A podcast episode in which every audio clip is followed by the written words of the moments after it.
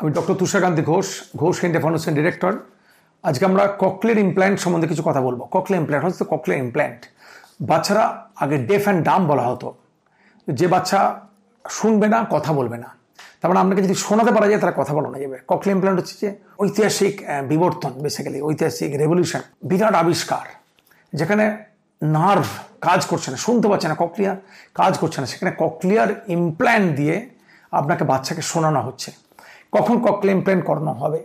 যে বাচ্চা শুনতে পায় না, কিন্তু আপনি যদি অনেক বছর বাদে যদি আপনি ভাবলেন, না, আমার, আমি, উনি তো শুনতে পায় না, এবার ককলে ইমপ্ল্যান্ট না ডেভেলপমেন্ট খুব ভালো হবে না। কারণ হচ্ছে, আমাদের কথা বলার ডেভেলপমেন্ট সবসময় পাঁচ বছর আগে ডেভেলপ করে। তো সুতরাং আপনাকে ভাবতে হবে যে কথা বলানোটা যদি পাঁচ বছরের মধ্যে আপনার ডেভেলপ করাতে পারেন, তাহলে ঠিকঠাক ডেভেলপমেন্ট হবে কীরকম? এক দেড় বছরের মধ্যে যদি আপনি বাচ্চা বুঝতে পারেন যে বাচ্চা শোনে না, তখন আপনি ডাক্তারবাবু স্বর্ণবর্ণ হয়ে যান। যদি দেখেন যে ডায়াগনোসিস হচ্ছে আপনার বাচ্চা শুনছে না তারপরে আপনাকে প্রথম দিকে কতটা শুনছে না এক্স্যাক্টলি কত শুনছে ব্যাটারি অফ টেস্টের সাহায্যে জানা যায়।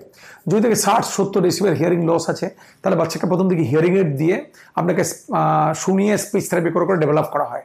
যদি তার চেয়ে অনেক কম শুনছে, কোনোভাবে আমাদের কিছু, বেশ কিছু সিস্টেম আছে, নিয়মকানুন।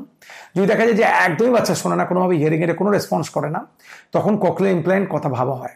যদি বাচ্চার ব্রেন ঠিক থাকে সাইকোলজিক্যাল কাউন্সিলিং করে নর্মাল থাকে বাচ্চা নর্মাল অসিক্যাল আপনার নর্মাল নার্ভ থাকে অডিটরি নার্ভ যদি ব্রেন ঠিক থাকে অডিটরি নার্ভ যদি ঠিক থাকে, তাহলে ককলে এমপ্লেন ককলে ইমপ্ল্যান্ট কীরকম দেখতে হয় এবং দু একটা ছোটোখাটো কথা, এবং ককলে এমপ্লেনের মজার ব্যাপার হচ্ছে শুধুমাত্র এটা ওয়ান ওয়ান ডে সার্জারি না, এটা সার্জারিটা ওয়ান ডে হলেও এর ট্রিটমেন্ট প্রোটোকল কিন্তু বেশ কিছু দিনের কারণ হচ্ছে টিম ওয়ার্ক একজন শুধু ককলে ইমপ্ল্যান্ট সার্জেন আমি একটা সার্জারি করে দিলাম আমার ভালো হয়ে গেল পেশেন্ট নয়।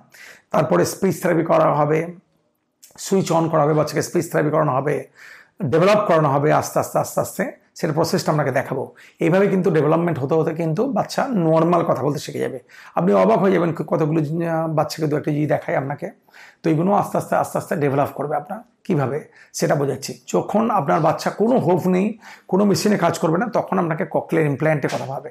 ককলের ইমপ্ল্যান্ট হচ্ছে একটা অপারেশন সার্জারি যেটা আপনাকে পর্দাকে না ফুটো করে পেছন দিকে সিম্পলি রাউন্ড উইন্ডোর ভিতর দিয়ে একটা মেশিন ঢুকিয়ে দিয়ে ফিট করে দেওয়া হয় যেটা বাইরে থেকে প্রসেসের মাধ্যমে সাউন্ড ক্যাচ করে ভেতরে ঢোকাবে। ইমপ্ল্যান্টটা এরকম রাউন্ডে ঢোকানো হচ্ছে ইমপ্ল্যান্ট এটা বন্ধ করে দেওয়া হচ্ছে। এখানে ইমপ্ল্যান্ট বসানোর পরে আপনাকে রিপেয়ার করে বন্ধ করে দিচ্ছে বাইরে থেকে আর কিছু বুঝবে না।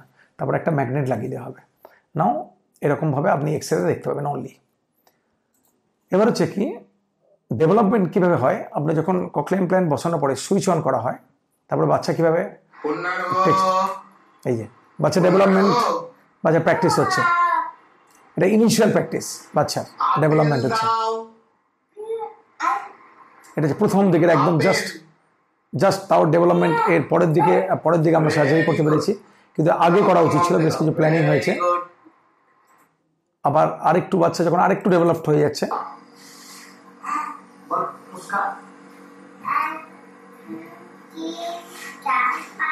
এর কিন্তু অলরেডি অনেকটা ডেভেলপমেন্ট হয়ে গেছে, তিন, ছ মাস। কিন্তু ডেফ অ্যান্ড ডাম বাচ্চা ছিল। তারপর cochlear implant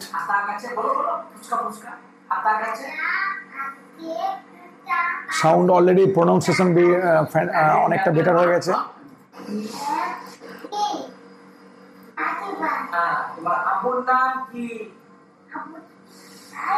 আরে Already, কি? গুড ডেভেলপমেন্ট সুতরাং this is the cochlear implant cochlear implant মানে হচ্ছে যে আপনাকে শুধুমাত্র এদের ককলে ইমপ্ল্যান্ট বাচ্চা শুধুমাত্র অপারেশন করে দিলেই হবে না। অপারেশন করার পর আপনাকে বাচ্চার সুইচ করার পরে স্পিচ থেরাপি করতে হবে শেখাতে হবে বাড়ির মা বাবাকেও গার্জেনকেও ইনিশিয়েটিভ নিতে হবে স্পিচ থেরাপিস্টকে ইনিশিয়েটিভ নিতে হবে তাহলে বাচ্চা নর্মাল হবে।